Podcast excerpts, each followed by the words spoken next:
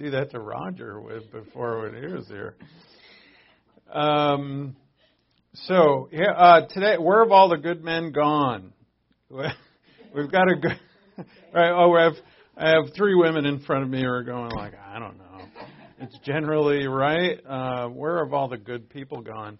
Uh, today we're moving now into Matthew's uh, presentation of the virgin birth, and um, this is a fulfillment of prophecy that Matthew uh, brings out that um, we're also used to it that when you actually go back to and, and look at that prophecy as it's given, you, you wonder if people in Israel actually did accept it and were actually waiting for a virgin birth. They're definitely waiting for a Messiah, their Messiah, but are they waiting for a virgin birth?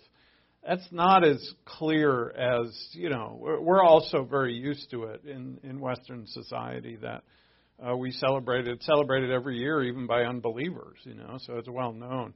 But to them, maybe, maybe not. But before we get into that prophecy, we'll be looking at Joseph, and Joseph here is presented by Matthew. Uh, he's the only gospel in which to present Matt, uh, Joseph in the light that was his trouble um, and a great and a vast amount of it. Uh, your fiance is pregnant, and you're not the father, um, and that becomes a, a bit of an issue. Yeah, and uh, and so we're going to see how um, Joseph deals with that, and it's going to be a great application to us all because he's a righteous man, and uh, we'll see that it's not hard for any of us to be righteous uh, on paper, at least. All right, so uh, we're going to start in Matthew 1:18. Well, let's open up in prayer, and um, as we do, to as usual, just a reminder for me to be uh, ready to hear and to listen, and to be humble and receptive to all that God will reveal to you. So, with that, let's pray.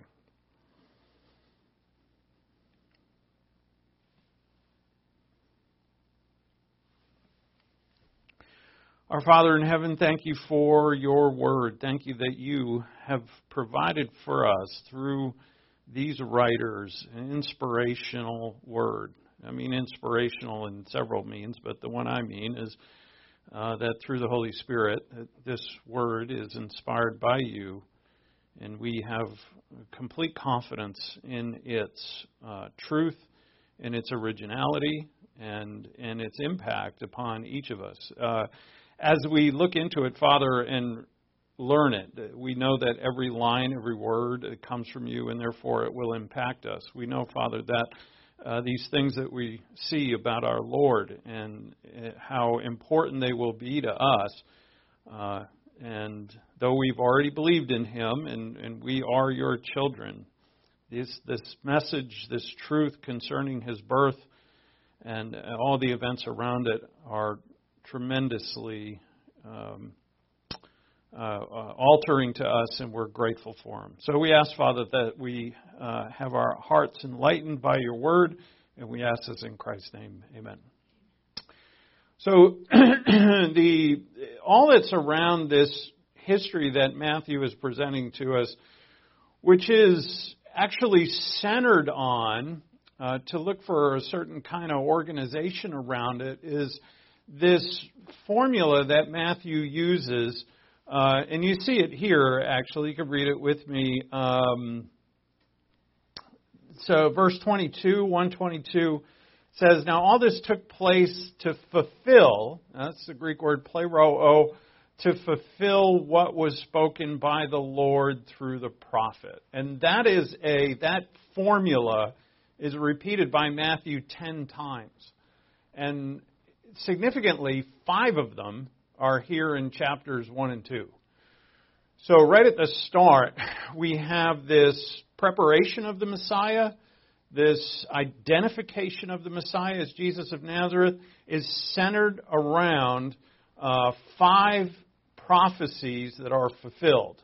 And they're fulfilled, uh, we've seen, saw this before, that it's not just uh, this was said in the past and then it came to be, but this is actually in the many of these cases are like a historical thing that uh, Jesus is actually the fulfillment of. And so this word fulfillment in terms of Old Testament to New, this is used by Matthew in a very unique way. And it's it, his gospel is, um, you know, that's why we know he's writing to Jews and he's uh, he's proclaiming that Jesus is the fulfillment of all things in the Old Testament. And yes, the prophecies concerning him, like a virgin will be with child, and then it happens. Uh, but also things like uh, historical aspects of Israel that anyone, until they read Matthew, wouldn't have made the connection. You know, would we all have made the connection that Jesus, well, Mary and Joseph with little baby Jesus would flee to Egypt? And would we connect that with God calling his people out of Egypt back in Exodus? You know, at the Passover, uh, at the first Passover. You know, it, if we did, it, it'd be somewhat of a stretch. We say, well, that's a historical thing, and maybe Egypt is just a coincidence. You know, Jesus and his family are fleeing to Egypt to get away from Herod. You know, but Matthew sees in this, by the Holy Spirit, sees in this a historical aspects of what Israel went through in the Old Testament, now becoming fulfilled in the very person of Christ. And in fact, Matthew is the one that says Christ fulfilled the whole law. And so in Christ is the fulfillment of all things in history, and not just the things that come before him, but everything. Everything in human history is fulfilled in this one man. And it's amazing. And, and so when we say, you know, we see, what are we supposed to be? Like Christ. Who are we supposed to follow? Christ. Uh, who is our righteousness? Christ. Who is our husband? Who's our Lord? Who's our head? It's all Christ. And why is that? Uh, yes, he's the God man, and yes, he's the Savior, but yes, also, he's the fulfillment of everything that has to do with the human race. Everything. And so, when I'm a husband, I'm one like Christ. When I'm righteous, well, how do I define righteousness? I define it as Christ. I can't say I'm going to act in a certain way and call it righteous when it's not, in fact, acting like Christ. And so, He is the fulfillment of all things. And that's a wonderful thing to know. So, for us today, uh, before we look at the prophecy that's here, which is in verse 23, which is a prophecy uh, from Isaiah, Isaiah chapter 7. Matthew is going to mention several prophecies from Isaiah that are going to be fulfilled in Christ. There's an application of this. I'll jump right to it first. Uh, and we're not going to deal with the prophecy today, we're going to deal with Joseph today. Righteous men do what is right before God, no matter how they feel about it or anybody else feels about it. Marriages all over the world. Now, this is in the context of a marriage. That marriages all over in the world are in sore need of righteous husbands. All the ladies can nod your heads. Joseph is the representation of the righteous man who does what? Well, he's in a conundrum that no man is going to ever face, thankfully. ever again. Not that your girlfriend becomes pregnant, and she's more than a girlfriend. She's this, in in, uh, in this culture. Uh, in the first century, this betrothing that Joseph is to Mary is a legal binding uh, engagement. In our world, an engagement is not legally binding, but in their culture, it is absolutely legally legally binding if Joseph were to send Mary away, he would have to legitimately, legally divorce her, even though they're not officially married yet. Uh, so, no one's going to face what Joseph faced. But yet, in a way, and, and you know, maybe not to the magnitude, or certainly not to the magnitude, but we're going to face things that are of um, a confusing nature, uh, in which we're not really sure if this is right or not. And do we, if something is, you know, we're not really sure if it's right or wrong, or the result of it, whatever it is, is going to be right or wrong, does that uh, esculp us, or if that's the word, is that a word? Uh, does that, uh, you know, free us from our obligation in that situation? If a situation, in a longer way, let me make that simpler. In a situation that is confusing, are we free from acting? in terms of God, God saying, well, you're off the hook here. I, you don't get what's going on. Are you free from, you know, what do I do? And say, well, I'm not going to do anything because I don't understand what's going on. And God's going to say, that's not an option for you. The option is that you have to do what is righteous at all times. Uh, the righteous man does God's will alone. Alone. He does not care what others think about it. He or she does not care what others think about it, does not care about the pain that doing that thing is going to bring upon themselves, either from others, uh, and it's generally from others, but also pain comes from ourselves because our flesh doesn't want to do this, and our flesh is going to fight it. And so Paul would famously say, I buffet my body and make it my slave, because my flesh is not going to dictate to me righteousness. Certainly not. It doesn't want to do any of that. And so this is the righteous man. Obviously, we're talking about application of righteousness, not uh, a position of righteousness that all believers have. So I want to show our application of the timeless righteousness of the man Joseph. Uh, but it is also imperative that we see the particular reason why Joseph, or sorry, not Joseph, Matthew records this passage, and that's first and foremost. So let's read the passage first. So we've already seen the genealogy of Christ in three groups of 14 that uh, Matthew breaks up, uh, organizes, in fact, to make a theological statement about the birth of Christ, uh, which qualifies him as Messiah and King. And then in verse 18, now the birth of Christ Jesus, or Jesus Christ was as follows. When his mother Mary had been betrothed to Joseph, and that, that's an engagement in, in our language, before they came together, she was found to be with child by the Holy Spirit. Now, came together is a nice way of saying they didn't have sex, and they, she came. She was found, like uh, it's Interestingly, the Greek word is eureka something. I can't. The the root is your, where we get our word eureka from. Uh, it's like uh, Mary. What? You're putting on weight. Eureka, right? You're you're with child by the Holy Spirit. Now Matthew, right from the start, is telling his readers, "I'm not going to keep you in suspense." He could.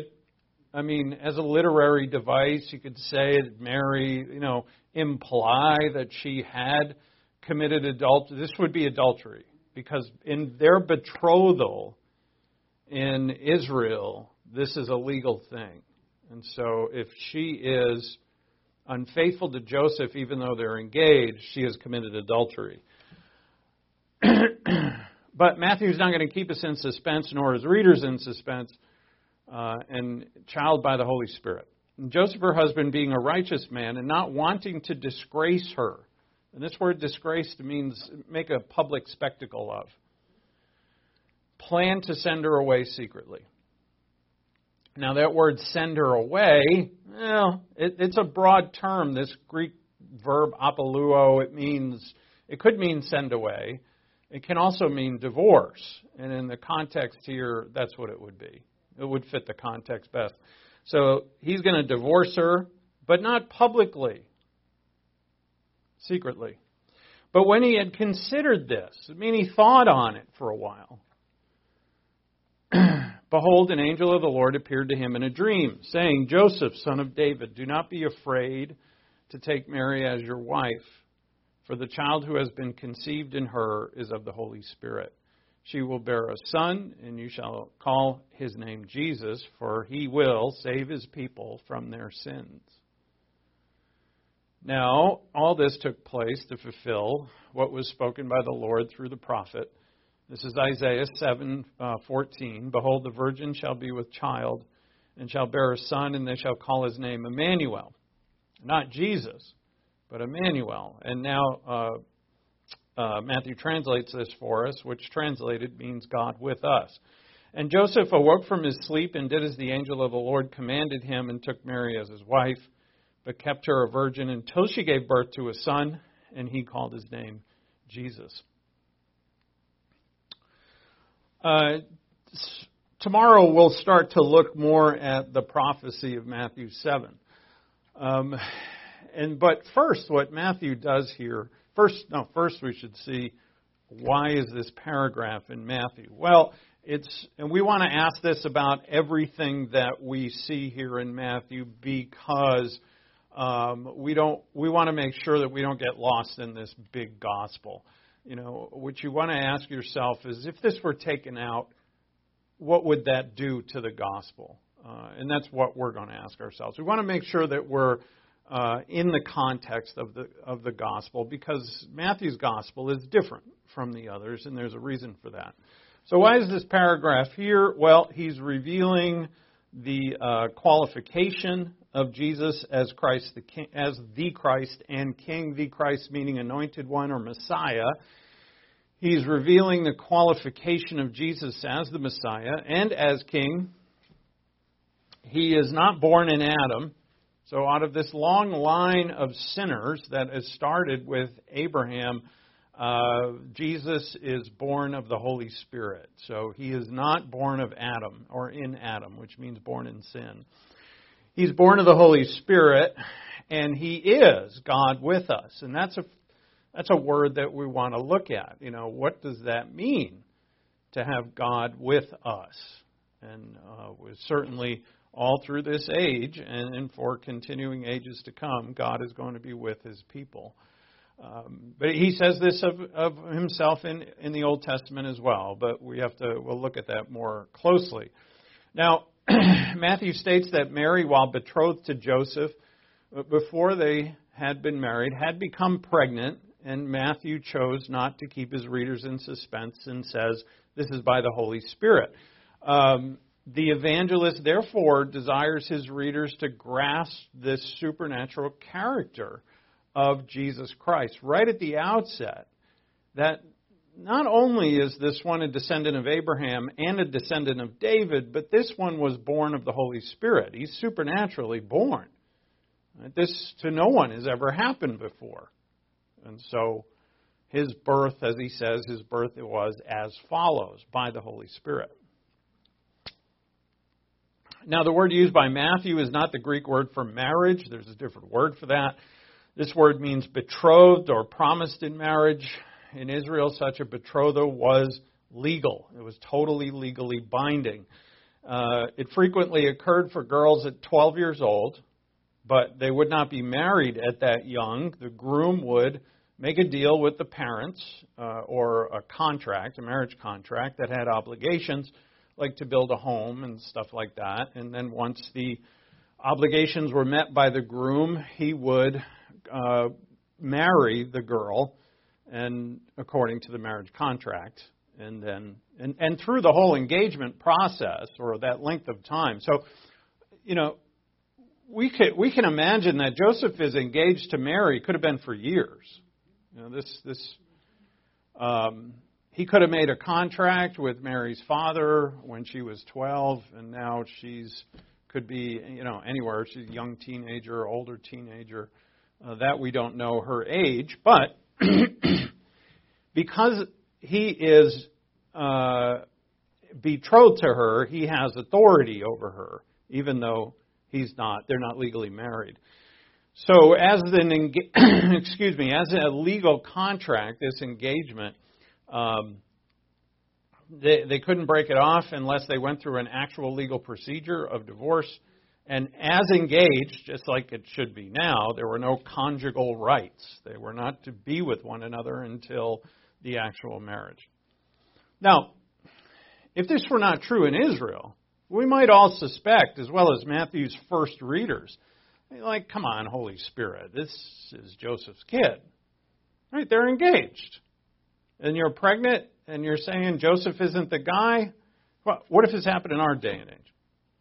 These two are engaged and she becomes pregnant. All right, who's the father? Uh, you know, if it's not him, you're a floozy, yeah. But you know, it's still in. If this were not true in Israel, that it would have been scandalous. I mean, incredibly scandalous for for Mary, even though engaged, to have a child, to, have sex with another man. In Jewish society, unless Mary is an amoral girl, there is no way that this is Joseph's child. And that's what Matthew, you see, now when Matthew brings out this, he could have just skirted the whole thing. He could have left it out.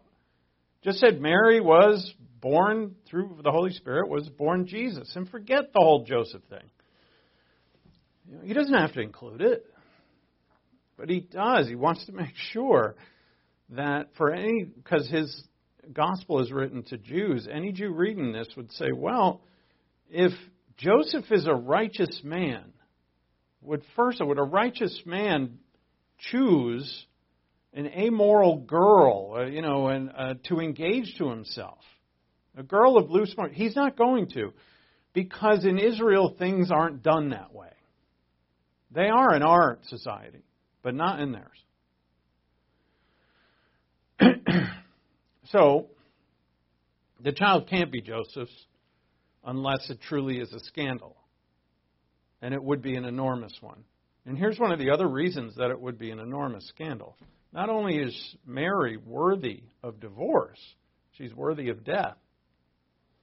In Leviticus 23, and not just here, uh, but in uh, other places in the law as well, the adulterer and the adulteress shall surely be put to death. If she's worthy of death, if Joseph doesn't believe this whole Holy Spirit business, he has a legal right under the Mosaic law to report her to the local priests, which in every town there were in Israel, and she would have been put to death. And rightly so, under the law of Moses. But what does Joseph do here? He wants to, he, before he gets the dream, and the angel comes to him and said, Joseph, it's okay you know, and none of us know if Mary, you know, if you're Mary in this situation, are you going to sit Joseph down and say, all right, I had this talk with an angel, and he told me what this is all about? Um, all right. You know, not a lot of people are getting visited by angels, and not a lot of people have become pregnant by God the Holy Spirit. In fact, nobody has. I mean, if you're Mary, you, I mean, you're not dumb. This is going to be hard to believe. So we don't know if she tried to tell him or not. But what we do know here that Matthew presents to us is that Joseph, before he has the dream in which the angel convinces him that this has all happened by the Holy Spirit, he decides on his own, as a righteous man, to send her away secretly. And that's an amazing thing. We can imagine how disappointed Joseph was, how probably angry, saddened, brokenhearted. Um, and before he's visited by the angel in his dream, he's got to be crushed. He could have easily made an open show of her. That's that's what that word means. He didn't want to disgrace her. It means that word uh, is a Greek word, Greek verb that means to make a public show of. And he could have easily done that. Could have gone to the local synagogue and say, just reported it. And then he saves his own reputation, you see, when he does that. Because if he sends her away secretly, obviously she's going to get bigger and bigger, and everybody knows that they've been engaged for years, and uh, you know, it still his reputation is going to be tarnished for the rest of his life in that society. It's it's never going to go away. After he marries her, when he becomes convinced that she's impregnated by the Holy Spirit, the the reputation on them and their family is never going to go away. Are they going to go to all their neighbors and say, "Look, we were both visited by the same angel, angel Gabriel. He's awesome, by the way. Uh, we saw him, and uh, and he told us the whole thing. This is this Jesus is born by the Holy Spirit. He's he's not my kid. This is a miracle. You guys should all rejoice. They're all going to believe him? Nobody is. Hardly.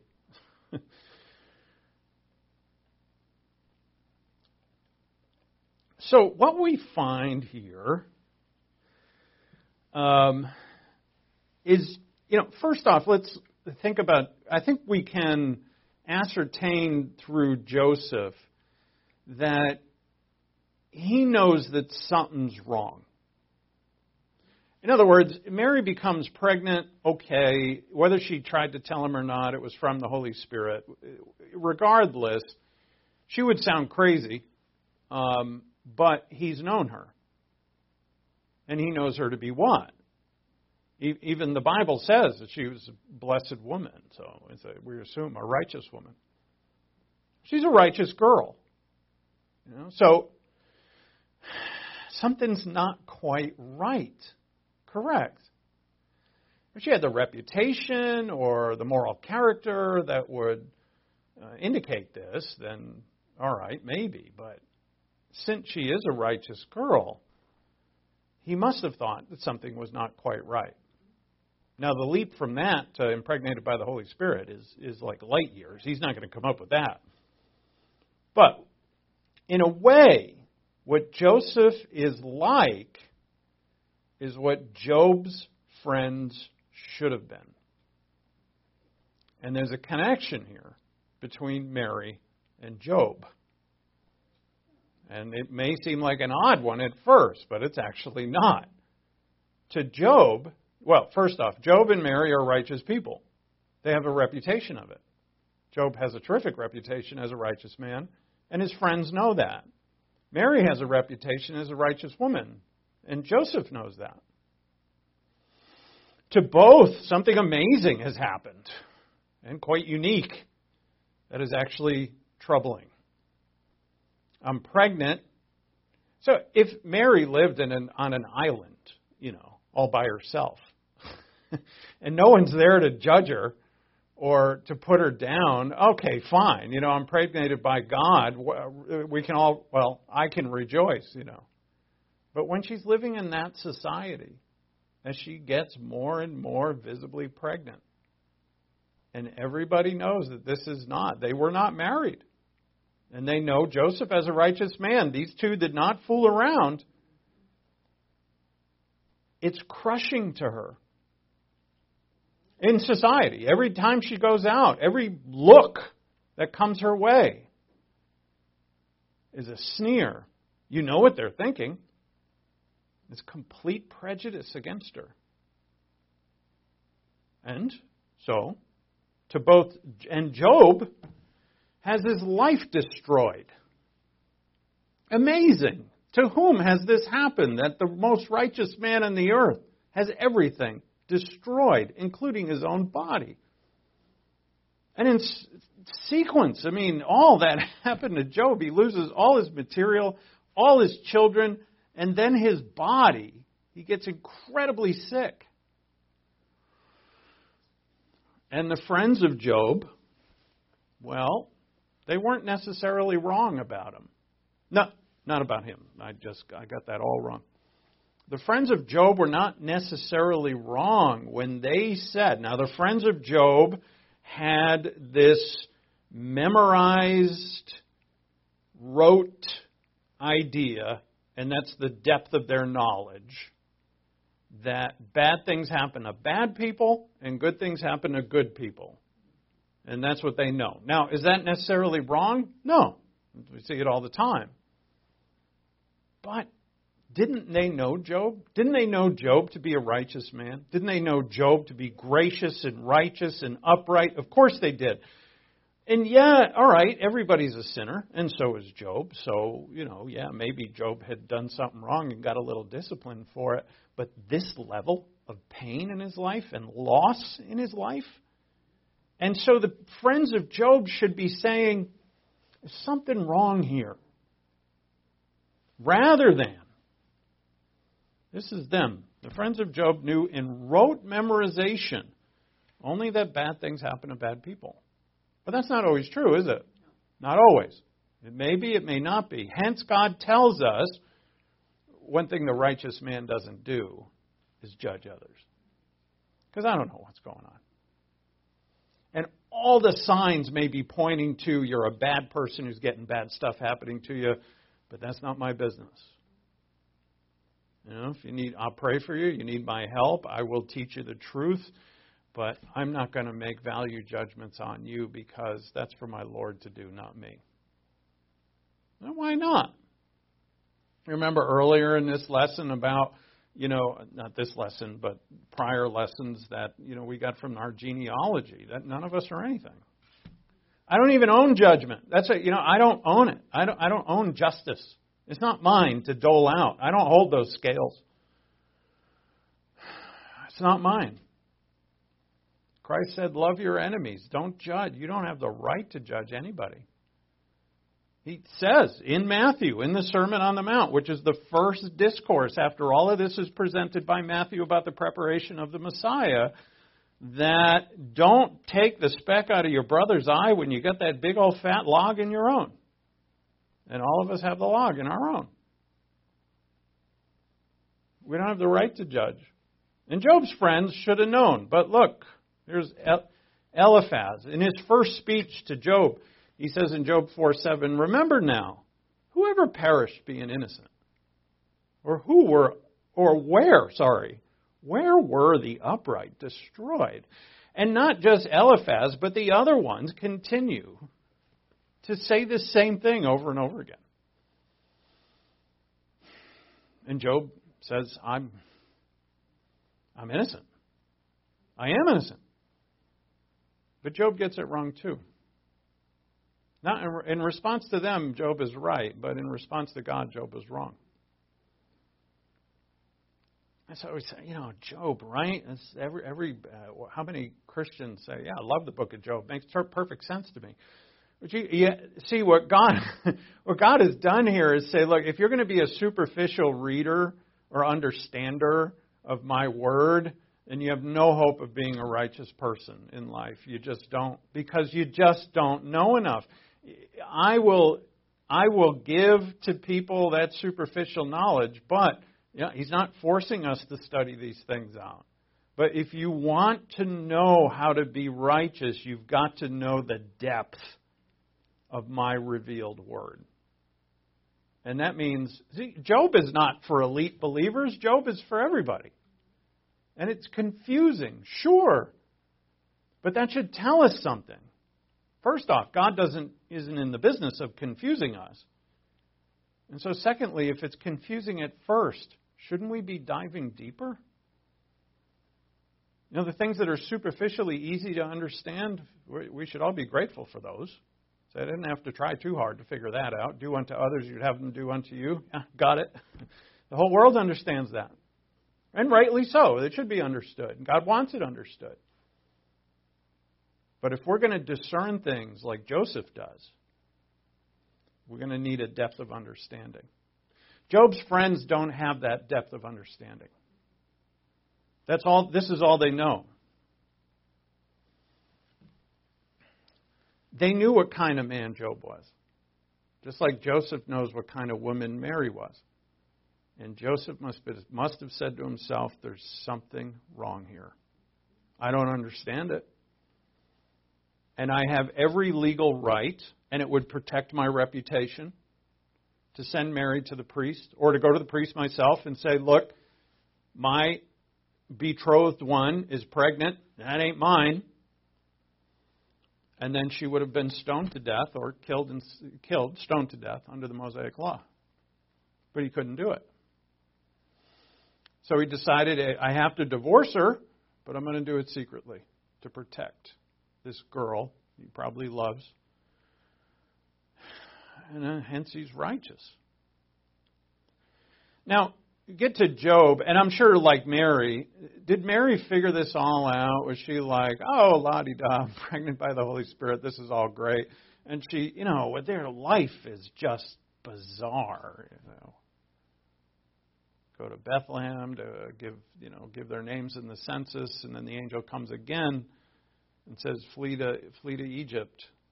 We realize that they have to leave their whole lives behind That Joseph, who has a business, he's a carpenter by trade, so he would have had a business, he has to leave it all behind and go to a place that he doesn't know. How easy is that? It's not. And all because of this kid that isn't even his. Which brings up another point. We'll get to that at the end. However, so Mary doesn't get it all figured out, and neither does Job. Job doesn't get it all figured out. He doesn't know why this is happening to him. So, what Job has this conclusion, Job's doctrinal conclusion is, I should have never been born. That's his conclusion. That th- if bad things are going to happen to good people, then God shouldn't let those people see the light of day out of the womb. That's what he says. Chapter 3 is amazing. In Job 3, he writes poetry about this darkness that his life is.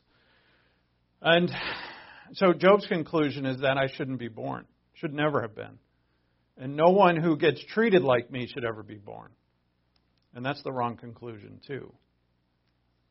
Because if that were true, well, then none of this interesting stuff that is difficult to deal with should ever happen to any of us. I mean, we should either, the, the, confusing bad stuff should happen to the wicked people, and if we're good, everything should work out pretty well. And God says, no, that's not how it works in my world. And notice, and then so at the end of the book of Job, God comes in, you know this, right? And God Himself starts to speak in His own poetry. And here's one of the two things that He says. When He speaks about uh, the earth, and He speaks about the universe, and how He's the creator of all that, and then He gets to zoology. And he starts to speak of all of these animals of which he is the creator and the caretaker for. And notice what he says. This is uh, at the beginning of this section of the animal kingdom.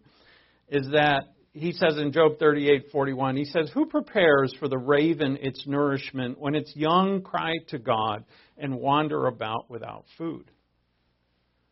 A raven. Now, a raven's a bird of prey. All right. Well, what does happen?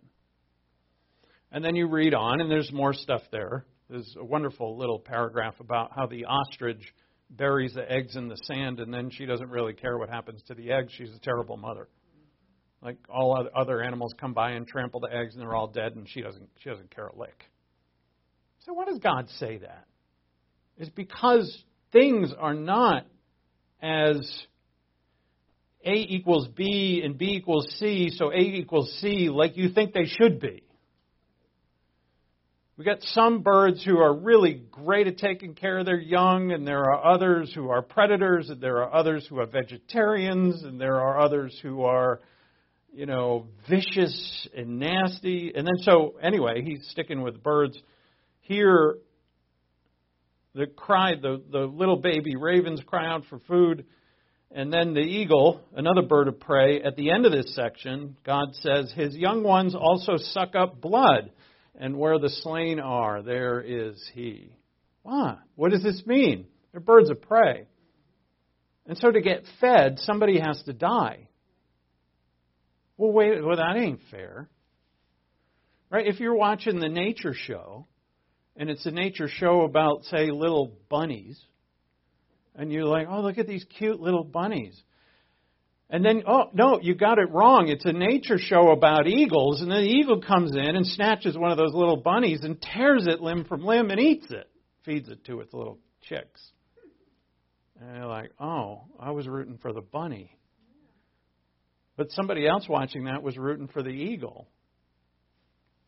God is saying here, He's not he is saying to Job that, look, Job, you don't control the world like I do, nor can you know the things that I know. But when it comes to your world, the human world, and the animal world, there are all kinds of stuff that you don't understand. Some die, some live. Some die so that others will live. And some suffer. And for what reason? Well, you don't know it. And some get pregnant by the Holy Spirit. Why her? Why not somebody else? And some are betrothed. Wait, you know, couldn't have God worked this out so that she wasn't betrothed? Well, you know, it, it and one of the things that it speaks to me that God didn't want Jesus growing up with a single mother. He wanted Jesus to have both parents. I think. But that's my conjecture. So this shows us that Job's friends who memorized Job's friends who memorized doctrine of bad things uh, that always bad things always happen to bad people is not true. It also shows that Job's doctrine that which he developed after his incredible pain that people who suffer like him should never be allowed to be born. That's also not true. What is true is that bad things happen and good things happen, and sometimes the bad things turn out to be in the development of good things, and good things happen to be sometimes in the development of bad things. And sometimes the bad things are bad things, and sometimes the good things are good things. And we can never really discern, probably not until it all is worked out. So, do we turn off our thinking and our reason we do not. There is something off, certainly, about the idea of Mary committing adultery, and Joseph knows that. He reasons to himself there's something wrong here. So he divorces her secretly, at least until he gets a visit from the angel. then, after Joseph discovers the reason for Mary's pregnancy, he makes the righteous decision that he's going to do what the angel tells him to do. So, after he awakens from his sleep in which he has the dream, let's look at it again. Verse 24 And Joseph awoke from his sleep and did as the angel of the Lord commanded him, and took Mary as his wife, and kept her a virgin until she gave birth to a son, and he called his name Jesus.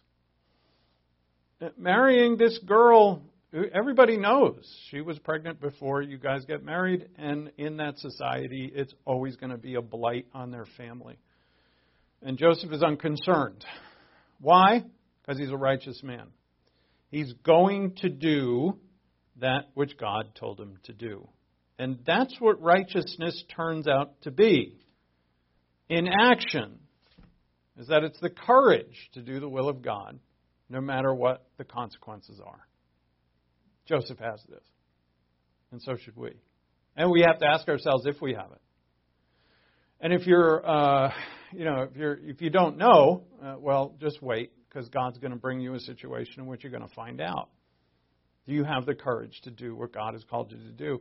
And in fact, when if you become and you should and you need to become the type of person who wants to be righteous in everything that they do every day, then you're going to find out that you're challenged every day not to be. And in, in many situations, you're going to be challenged not to do the things that you're called to do, not to refrain from the things that you're called not to do, and that you're going to be challenged by your flesh and by the world and by your society and by people in your life. You're going to be challenged to not live righteously in every thought, every word, and everything that we do, because we're called to that. We're far, we have far more going for us in that realm than Joseph had. Because though Joseph is righteous, he's not in Christ. At least he wasn't yet. And by all accounts, he didn't survive, that he died uh, a young man. So, um, you know, this, this ability to be righteous on a daily basis in our thinking, uh, that nobody knows but you and God in every thought in everything you do. And by the way, it would mean joy and peace and contentment all the time as well. And to this we are called, every one of us. And it takes courage to say, I'm going to do God's will even though my flesh says no. And my flesh is going to make me uncomfortable. I'm going to say no to it. And I am going to be righteous. And why would I do that? It's a very good question. Joseph is righteous, and I'm sure Mary is thankful for that. Um, Joseph doesn't know how difficult it's going to be for them. And it only gets more difficult after they go to Bethlehem. Then they have to be whisked off. He has to leave his whole life behind to go to Egypt. And again, all for this boy that's not even his. I find it a wonderful principle that Joseph is righteous and that righteousness does not come to us by blood because Jesus is righteous. I say, well, Jesus is righteous because that's my boy. Uh, sorry, Joseph, as you know, and we all know, he's not your boy. He's not related to you at all. He's a child of the Holy Spirit. But in 1 John 2 1, where we see if anybody sins, we have an advocate with the Father, Jesus Christ the righteous. He, has, he is righteous by title, he's purely righteous. Now, skip forward to Matthew 3. And this is John the Baptist. After uh, Matthew will finish up for us, we'll probably be here sometime next week. That John the Baptist has a ministry now that Matthew's going to present after he has presented Jesus' qualifications as Messiah and King.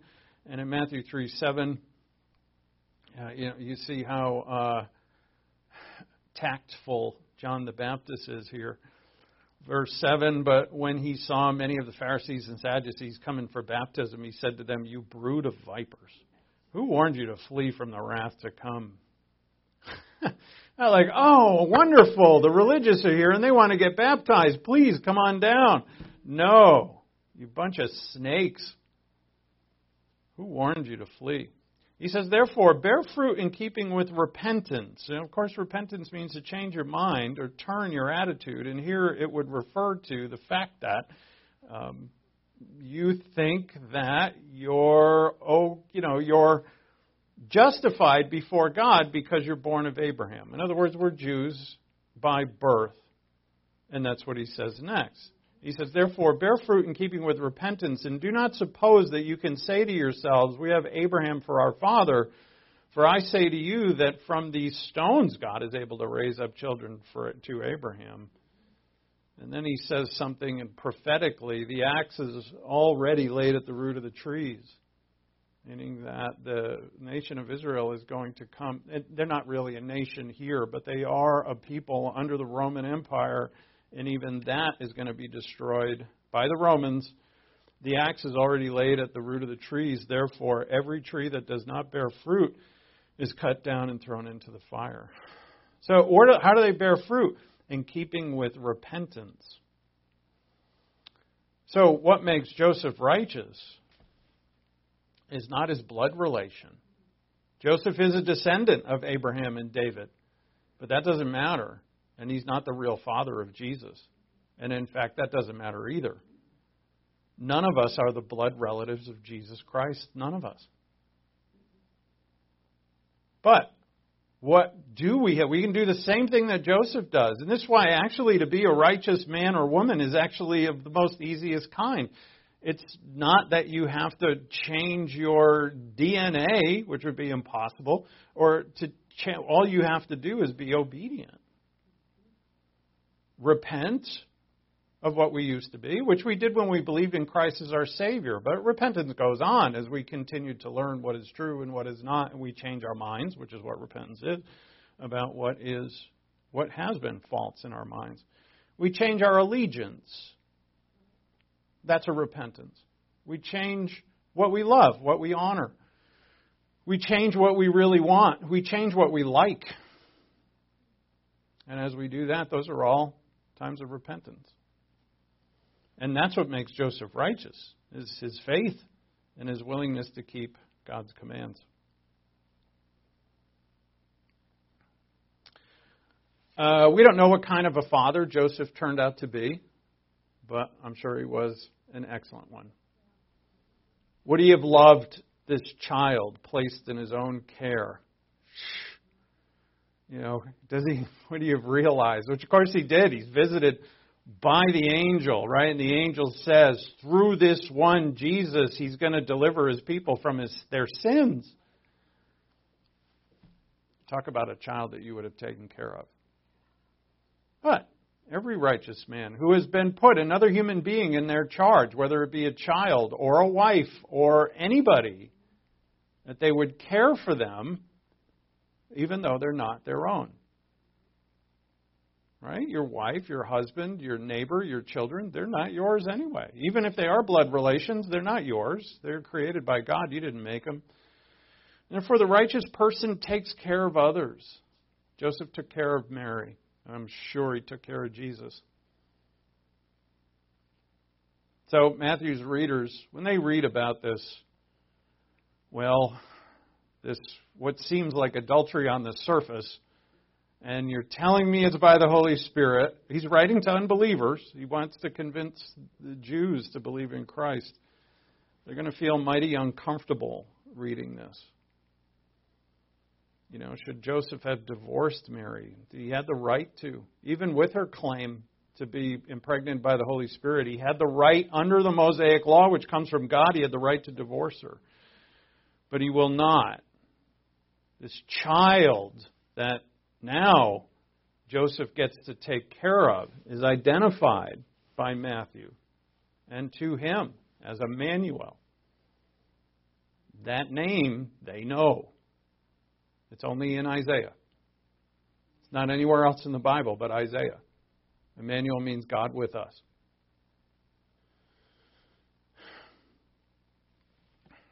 So we come to know in our own life. Now, you know, none of us are going to have such things happen to us. Certainly not another virgin birth. That's not going to happen. You didn't need me to tell you that. But you know, things are going to happen in our every one of our lives that are going to be perplexing. Or, you know, even if we have an idea of what they are, we still have to be righteous in them. And I think if we love our Lord and we love His Word, we want to be righteous in them. Everything we do, everyone we deal with, everything that is in our care, that God has put in our care. So, Joseph gets a message from angel in a dream. It's likely Gabriel, it's the one who came to Mary. An archangel comes to him in his dream and tells him what's up. Now, you and I ain't going to get that either. I doubt it. You know, some people still believe in dreams and visions. Uh, it's usually Pentecostals, but I do not. I don't think you do either. Uh, so, where are we going to get our miraculous message? You know the answer to that. Right in your word. Right in God's word. It's there. And you and I have got to read it. We've got to dig it out. Like Jesus described the kingdom of God as a treasure, right? And that treasure, someone knew how valuable that treasure was, sold all that he had, and bought the field where that treasure was. Now, we've got to see the Word of God as a treasure it's actually, that's the very interpretation of the word thesaurus. Thesaurus is a treasure of words. That's the Greek word for treasure. When the Magi come to Jesus, they're going to open up their thesaurus. And it's not a book of words, gold and frankincense and myrrh. But we look into the Word of God and as we look into that word, we see, and we have to we have to know it in the depth of it, the, the, as deep as we can go, knowing exactly what is in places like Job. If anything is confusing, rather than flip the page quick or try not to think of it, know that in that is a deeper truth. That's that's a place where X marks the spot. There, start digging. Don't be afraid that it's confusing. Dig, because the answer's there. God always provides the answer. So, as righteous, we've got to be courageous. That's what a righteous man is. Righteous woman. Absolutely courageous. Uh, no matter how uncomfortable, painful, whatever loss, whatever others say or think, the righteous man has the courage to do the will of God. Because, why? Well, because Christ is righteous. It's honorable and good to be righteous. It's just the right call. We fear the Lord, not people. And so, are we? Are we upright? Here's some promises. We'll close with these. Psalm 7:10. My shield is with God who saves the upright in heart. David, and in that psalm, he's going through incredible suffering, like in many of his psalms. My shield is with God, not with the opinions of people, not with a comfortable life. My shield is with God who saves the upright in heart. Proverbs 2, 7 and 8 has a lot to say with the word upright. He stores up sound wisdom for the upright. He, being God here, stores up sound wisdom for the upright. He is a shield to those who walk in integrity, guarding the paths of justice, and he preserves the way of his godly ones. I, I can't, if I'm upright and godly, like Joseph, even though it's scary or people are going to mock me for it or my flesh is going to fight me on it, I know that this is the path that is uh, justice and integrity and godly. You can't go wrong with it at all. And neither did Joseph. You know, we wouldn't know anything about him if he didn't make that call. One decision, as it says in this passage, that he thought about it. Should I, should I report her? Or should I send her away secretly? What should I do? He thought about it. He contemplated it. And he said to himself, Well, I could protect my own reputation and report her publicly to the synagogue, or just send her away secretly. And he chose the latter. And because of that decision, he's on the pages of Scripture. Yeah. The same with us. I mean, not that you're going to be in the pages of Scripture. You already missed that chance. But, uh, yeah, no, but on the pages of, of the history of heaven, you know, there's, there's a history here of the righteous deeds of the saints. It's written in God's book. It's very important for us. Let's pray. Thank you, Father, for your word, and thank you for this um, very brief history of a great man. And he's great because you made him great. He's great because he put faith in you who are great. And therefore, we, all of us, can be righteous in our lives and our thinking by putting our faith and our obedience in you. May we all be convinced of how important that is, more and more so as we live day to day. And we ask this in Christ's name. Amen.